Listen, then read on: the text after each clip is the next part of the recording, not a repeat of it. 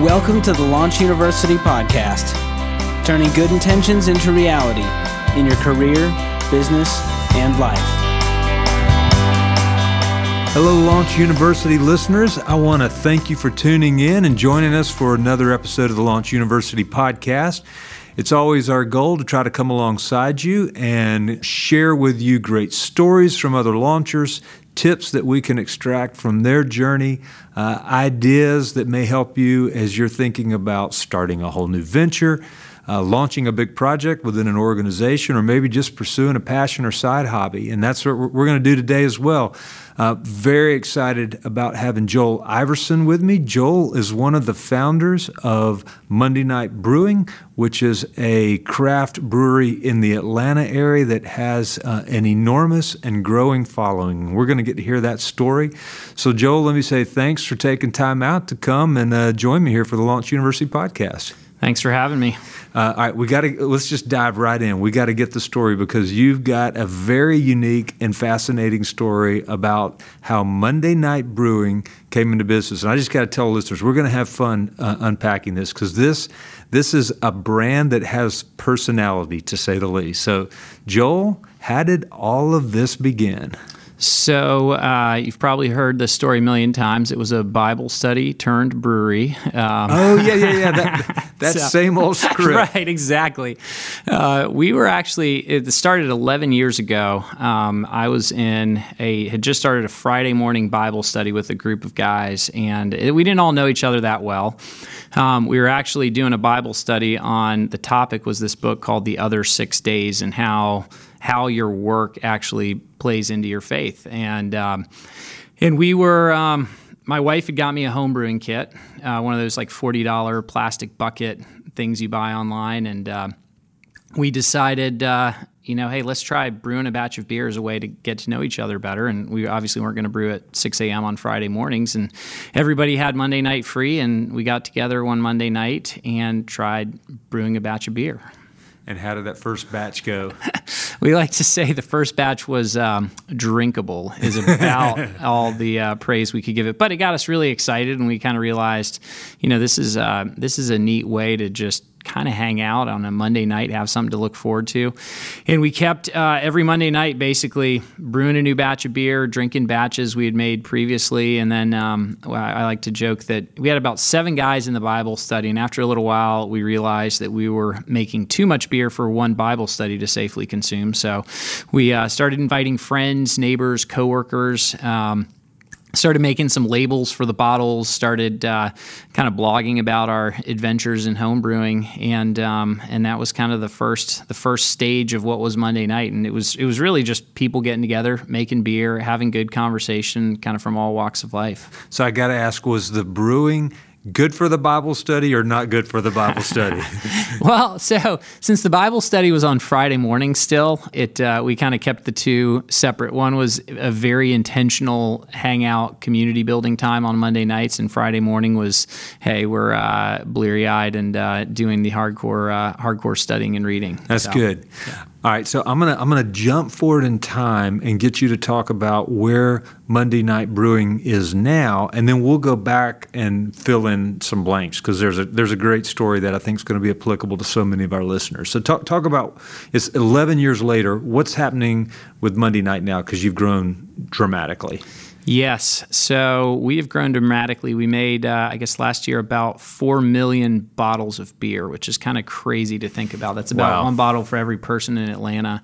Um, and and we've, I think we're the third largest craft brewery now in Georgia. Uh, we've we just broke ground a few weeks ago on a second facility, also right here in Atlanta, uh, just five miles from our original location, uh, up to twenty-five full-time employees and about forty part-time employees. And it's uh, it's been um, way more fun than I ever imagined, but also way more difficult uh, to get to this point. That's the way things typically go, we find in our launches. Fun, challenging, but hopefully uh, totally rewarding and fulfilling. And so um, you can go to a lot of different restaurants and retail locations and find Monday Night Brewing products, but you guys also host people certain nights of the week as well. You do uh, tours of your brewery and have a lot of events there as well. Is that not right?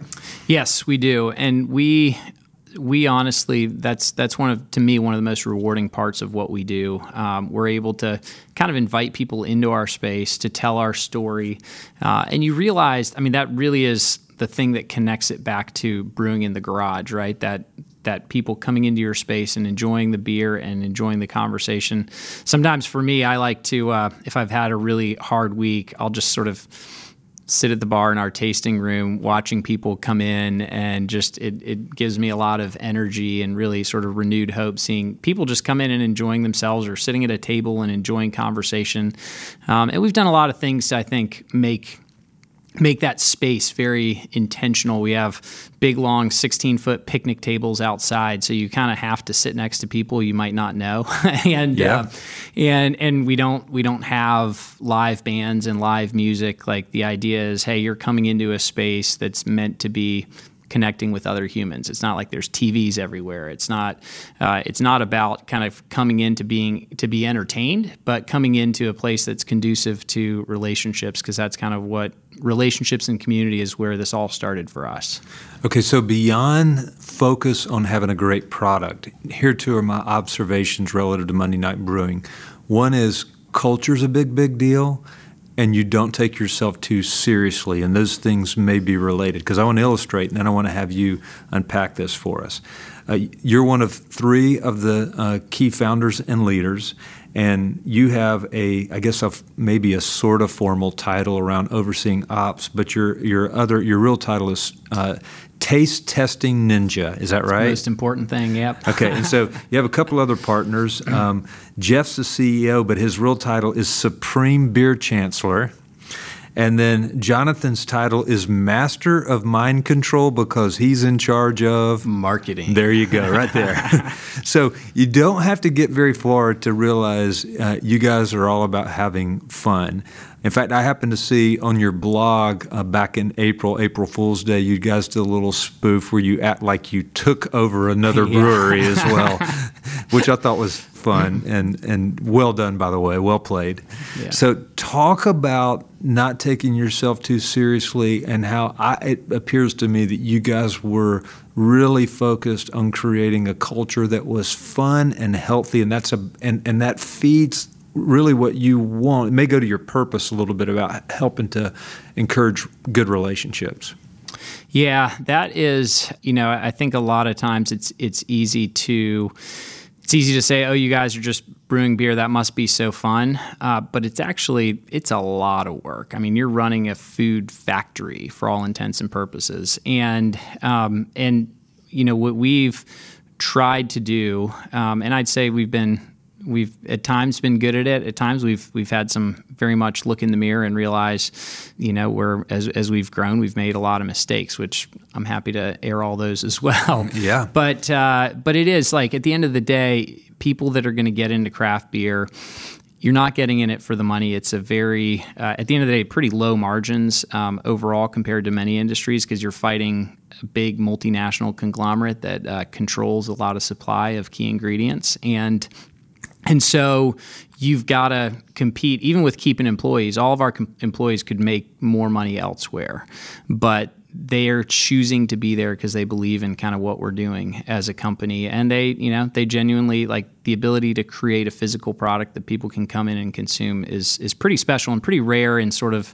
a very, um, an economy that's very information driven and not product driven anymore. So talk about your purpose. Share what that is and give us the story behind the purpose. So our purpose, we say Monday Night Brewing exists to deepen human relationships over some of the best beer in the country. And and we, we kind of laid out and identified what is what does that mean. We said we want to be, by twenty twenty, best beer in the country means that when you survey craft beer drinkers in the Georgia market and you say, who are your ten favorite brands, or you say, who are your favorite brands, that we would be in the top ten of the favorite brands for drinkers in our market. Um, and you guys have done that. You've won. We did. Uh, yeah. Yeah. Some, yeah. And actually, some big we, awards. Yeah. And we actually, and we crossed that threshold. We do an annual sort of brand survey, and we We crossed that, and we've won probably the most awards of any Georgia brewery in sort of the exceptional beer.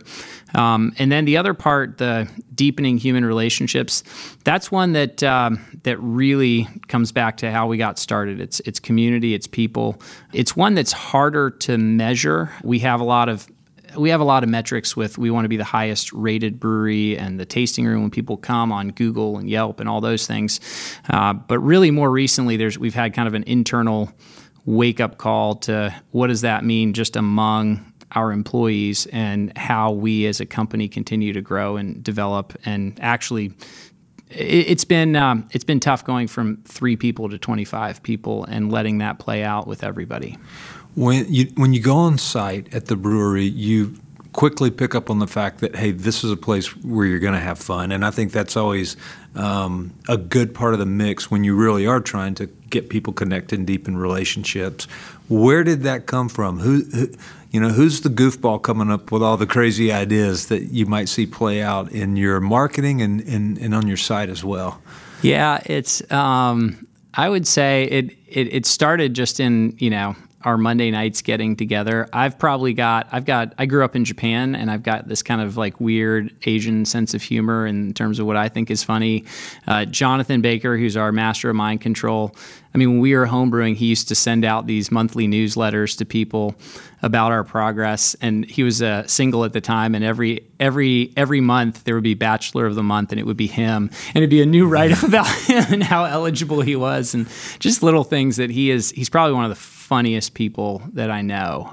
And uh, just the little things that he does to make to make every day at the brewery uh, in sort of how we communicate things out. It's and it's you realize that that beer at the end of the day, I think whatever you're doing, there's an element of if you're taking yourselves too seriously, and there is there's an element of that I think in our culture now where everyone's trying so hard to to be this like, I'm a super hipster craftsman and I, you know, wear flannel shirts and I have a big beard and I'm so serious about my work. And serious about your work and making good beer is important, but if you can't laugh about some of the ridiculousness yeah. of what goes on today, then, uh, you know, I just think it's more enjoyable to have fun with it. I think it makes you guys so much more approachable as well. And so I would even encourage our listeners, I think there's a story here where you don't have to act like you have every little thing totally buttoned up. Go check out the Monday Night Brewing website. Just read the titles of the people and the dogs, I might add, yeah. that are listed as being part of the Monday Night Brewing brew, brewing team. You'll have fun doing that, and it'll give you great insight into um, in, into the culture. And I, mm-hmm. if you kind of just immediately pick up on this team camaraderie as well, just by Uh, looking yeah. at bios. Yeah. We also have a page on there that, that catalogs all of our beer mistakes, some of the some of the beers we made that were total flops, which is also a fun read. Okay, well, that, that's a good point. Let's talk about that because if I understand correctly, you guys played around with recipes and processes, and it was five years before you went to market. And I want to kind of go back to that part of the story because one of the concepts we teach is Uh, as we talk about a, a, a design thinking process or launch sequence that begins with understand the marketplace. You then go to imagine, which is a form of brainstorming. And then we talk about prototyping hmm. and validation. And, and prototyping, you really kind of want to work out some of the kinks there before you start to spend money and put more on the line when you get out into the real marketplace. So you guys played around for five years before you said, we got something we can sell. Is that right? Yeah, yeah. And most most people that's in this business, it's actually pretty long to to sort of draw that out. But I mean, kind of what you just described in terms of process, that's really what we went through. We, you know, probably a year or two into meeting on Monday nights, we said, all right, three of us are pretty serious about this. Let's lay out a three-year plan of what steps would need to happen for us to actually open a brewery. We had a document. We had a working document of, all right, we need to talk to retailers. We need to interview distributors. We need to go talk to other brewers. We need to understand what everyone else's pitfalls were. We probably interviewed close to forty different other breweries. Just it's, it's amazing how this industry is very open. The camaraderie is pretty pretty prevalent, and they shared so much good stuff with us. And um, and then we said, all right, well, instead of spending three million dollars to build the brewery first, we're going to initially launch with what's called contract brewing. So we take our recipes because we're like, what if we, you know, we think our beers are good, but what if we launch these and no one out there in the public wants to buy it? And, uh, you know, we've had all these, had close to three thousand people come through the garage, but maybe they're just telling us they like our beer because they, yeah. they don't want to. Uh, Do they feel sorry they for feel us? Sorry for us. So, so we uh, so we said, all right, instead of building the brewery first, we're going to contract brew first. And you know, we brewed it at a brewery up in South Carolina, um, and then shipped it to a distributor here in Georgia. And that that really, I think, was validation for, hey, we're not. We're going to step into this very methodically and thoughtfully. Um, there was a book I got interviewed for. It's a um, guy wrote last year. It's called The ten percent Entrepreneur, and his his whole premise is that there's a lot of things you can really sort of test and start on the side before you quit your day job. Because yeah. that's a that's just I. I I can certainly respect the person who's willing to just say, I'm going to drop everything and go full in. And sometimes there are those cases where you have to. Yeah. But if you're in a place where you can say, hey, I'm going to take my time and really thoughtfully and methodically prove a market for something, uh, there's a lot of benefit to that. Okay, so I, this is so good. So I did an interview recently with Blake Howard uh, of Matchstick, and he was talking about Matchstick really got started when he was twenty-two years old. And he said, I did this one job, and I think I made twelve hundred dollars, and he yeah. thought it was all the money he'd ever need in the world. Because, you know, he, he, didn't, he didn't have a lot to put on the line at that point. Yeah. You know, he was yeah. willing to sleep on the sofa, yeah. uh, low risk. Yeah. Okay, but I don't think that's the case for you. So talk a little bit, uh, you know, you had a family. I'm going to assume you had another job, and yep. that was probably true for your partners. Talk about what you were doing and the commitment and leap you had to make to get into this in a full-time way. Yeah, so making that jump, we started. So we we started selling with the contract brewed beer, and within about two or three months, we realized, all right, we got to go. We got to go all in. So you were still working another job. I was still working another job, and then one of my business partners, he basically quit his job and was doing about half-time freelance consulting, half-time on the brewery, basically. So we had half an employee, basically, and we said, "All right, we're gonna we're gonna go all in." And that that was the that was the pretty scary leap. It was basically get a loan, S B A loan from the bank, get some investors, uh, sign away our children as collateral yeah. on a bank loan, and and say, all right, we're we're jumping all in on this. Um, Did they have families as well, or is Jonathan still the world's most eligible he bachelor? He finally at the got time? married, okay, and he, he has did. he has a child, and uh, and then Jeff has Jeff has four kids, and I've got four kids. I've had to keep having more kids to uh, keep up with the bank collateral needs. Oh yeah, the stakes get yeah. higher. Yeah. Wow. Okay, so um, how'd that feel as you made that transition? Was it liberating? Was it empowering? Was it uh, scary as all get out? What was it? Yeah, it was um, liberating but scary. I mean, the scary part is this is a pretty cash-intensive business. And so essentially you raise this money and you've got money sitting in your bank account. And we actually planned to lose money for about two and a half to three years. Like, so you just your your bank balance just goes down and down and down because you're losing money as you're in that growth curve and reinvesting capital back into the business. And and that was just talking to other breweries, they said, hey, this is what you need to expect. Because wow. really learning from other breweries who said, yeah, I thought I could be profitable in six months. And then I was in debt and I was, you know, putting money on credit cards and I was having to make bad deals with investors because I didn't have enough cash to stay afloat. And um, and that was that was where all of our sort of research and homework on the front end paid off because we said, you know what, we're going to expect to lose money for two and a half to three years. It was scary, but eventually we turned that corner. Okay, that's such a key point that for our listeners that you have to go in with a realistic expectation for um, likely results and that you're prepared for it. You got enough gas in the tank to get you there. Yeah. Um, so two things come to mind when I think about this. There's often sort of a death of a vision period. I wonder if you guys went through that, A, and then B, was there a point at which you thought we've we're gonna make it? We kind of mm-hmm. we kind of broke through. Yeah. The um, what do you can you clarify De- the death of a vision? Uh, we're all excited. We're all excited, and mm-hmm. it just doesn't look like it's gonna work. Yeah. Um, and that's not uncommon, you know, where something happens and you're worried this might be catastrophic. We might not survive this. Yeah, there's been uh, there's been a lot of mini deaths of a vision. Many yeah. moments where you're like, I just don't know if we're going to get open. I mean, we were trying to build out the brewery, and, you know, and it was, uh, it was, there's, there's a lot of government hurdles with a regulated industry like beer. And it just, it's, it's more than you can ever imagine. um, in terms of sort of the, the moment when I think we're like, all right, we're going to, we're going to actually make it. For me, it was, it was like the first few months. Um, it was mostly like I would be in the tasting room, like Jonathan and Jeff and I, we did every single tour for the first year of opening the brewery. So every time we were open, one of the three of us was there giving the tour of the brewery. And, and why was that important to do the tours? For us, it was it was really, we wanted to share that story and be very intentional about how our story of who we were was communicated to the public and take them through it. And, you know, that's a pretty big thing to say, hey, I'm going to let someone else tell my story yeah. as as a as a tour guide there in the brewery. And um, and for me, it was, I, I feel like the first like three or four months, it was...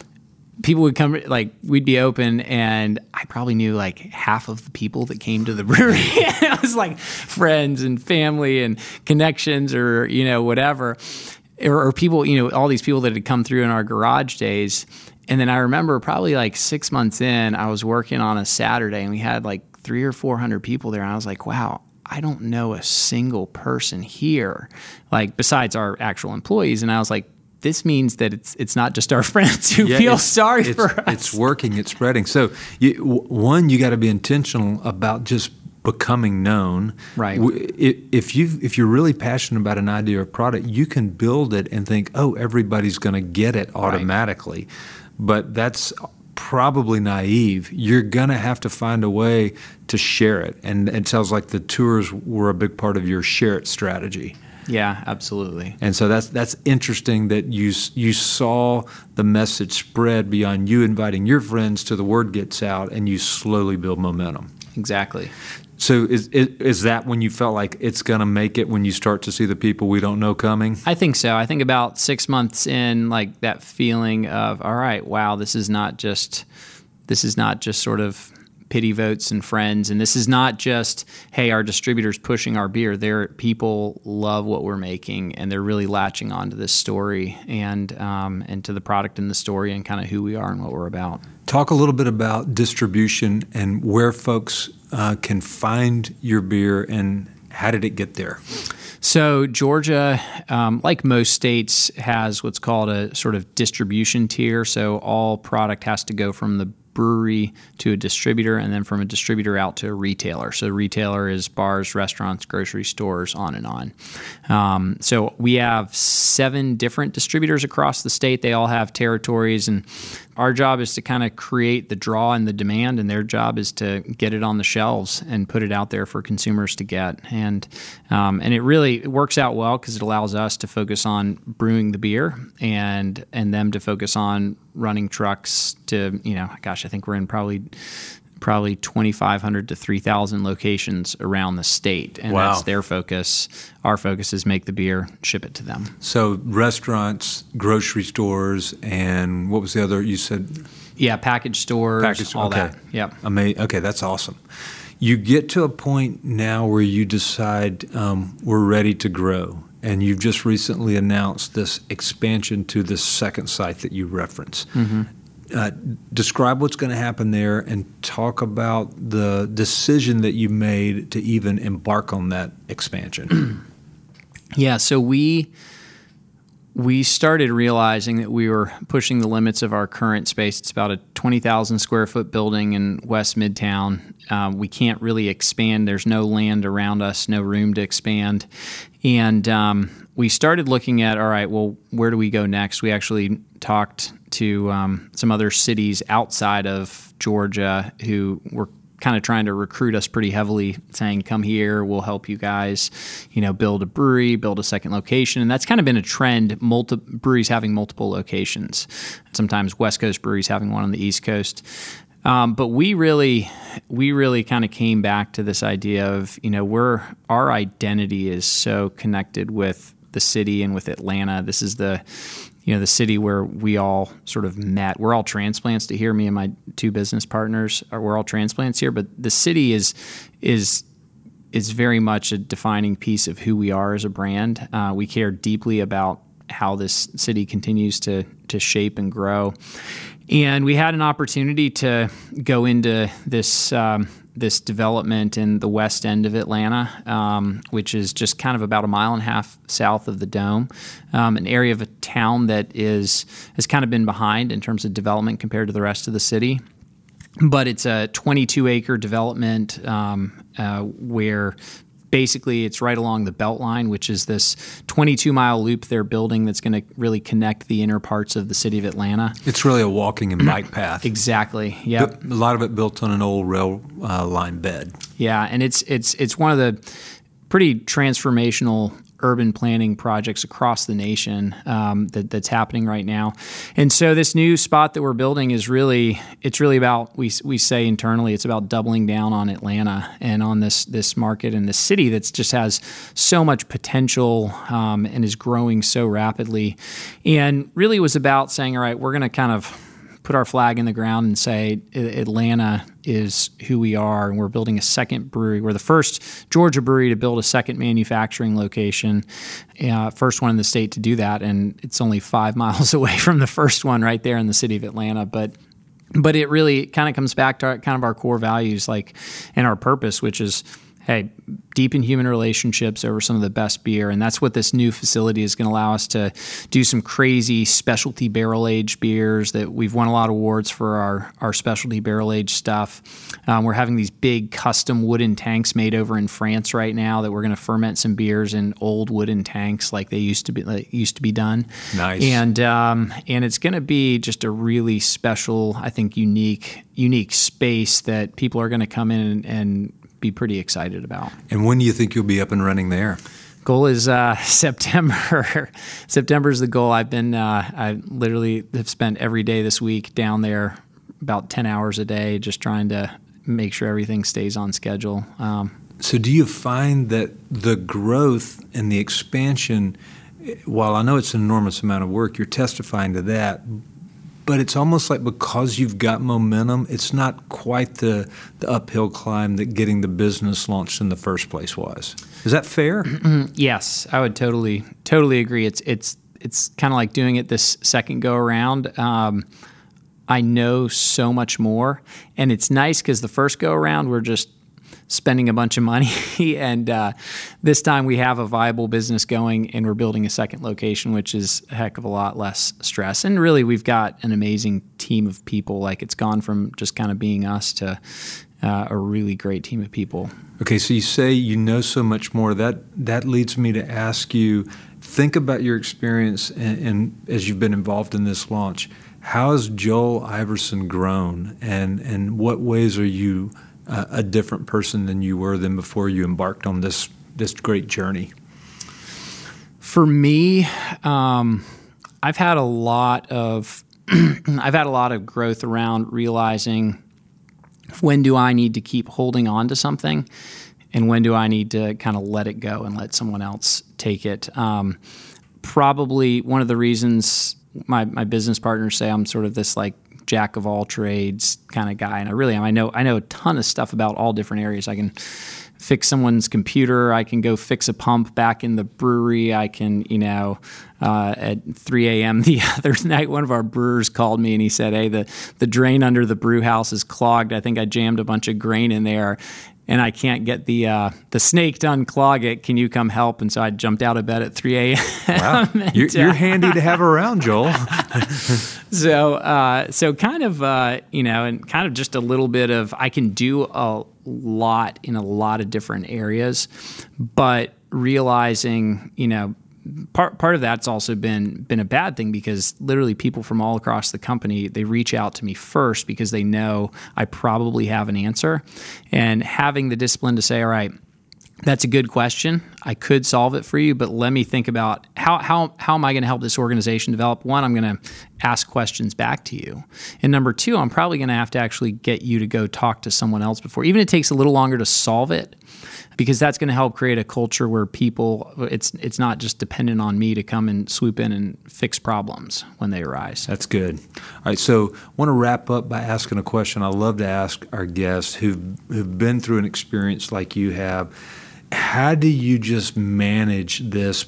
Uh, you, you know, you got a family to take care of. You've got interest outside of your your work. You've got this business that's kind of growing like crazy.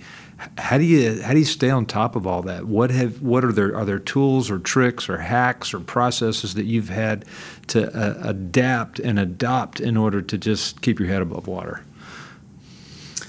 Ah, that's um, I, I would actually say I I go from these points where I think I've got it mostly like under control and in a good place, and then I go into just a season of just craziness. Um, and I think for for me, it's for me the the most important thing is you know is having business partners that I can just sit down and we can just sort of air it all out with each other. And and we've really had, I like to say, uh, an environment where we can fight fight clean with each other and have mm, that's good, good open disagreements, um, and and just just having the space to just be totally honest with people um, has been kind of what allows me to stay sane. In terms of hacks, I I probably I probably would say.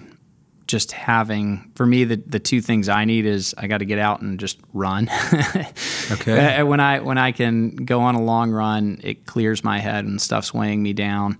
And then the other is is really time to just be still and be silent. Um, I, I tend to my my first tendency naturally is to just. to fix and to jump into action. Um, and for myself, realizing like, you know what, I need time to just step back and sit and be quiet and to um, to not always be do, do, do, because that's that's my natural tendency. That's a great answer, because so often we get an app or a tool or um, but a technique, but get away, be still, be silent, go run, clear your head. Uh, have a mechanism to have really honest conversation with your business partners. That's rich. Hey, Joel, I really want to thank you for coming and taking the time to share your story. I'm excited about what's going on uh, in your business and excited about the growth that you guys are about to uh, uh, see as you open up this new facility, the garage, here in just a, a few months. And if people want to follow the story, point them to the, the site so that they can keep track of what's going on at Monday Night. Yeah, so it's monday night brewing dot com, and then on uh, Twitter at Monday Night, and on Facebook Monday Night, and Uh, we always have uh, very entertaining stuff going in all those places. Got to go check it out. Well, again, many thanks. And I want to thank you, our listeners, for just taking the time to join us. I encourage you just to spread the word about Launch Youniversity. And if you uh, want to take a moment and run over to iTunes and, and rate the podcast or share any feedback, we'd love that as well. But we're grateful for you and hope that as you continue to pursue your dreams, your launch, that uh, you're experiencing tremendous success. Take care. Thanks for listening to the Launch Youniversity podcast. We hope it's helped move you from go-getter to difference maker. Be sure to subscribe on iTunes and leave a review. Find more great resources at launch u dot net.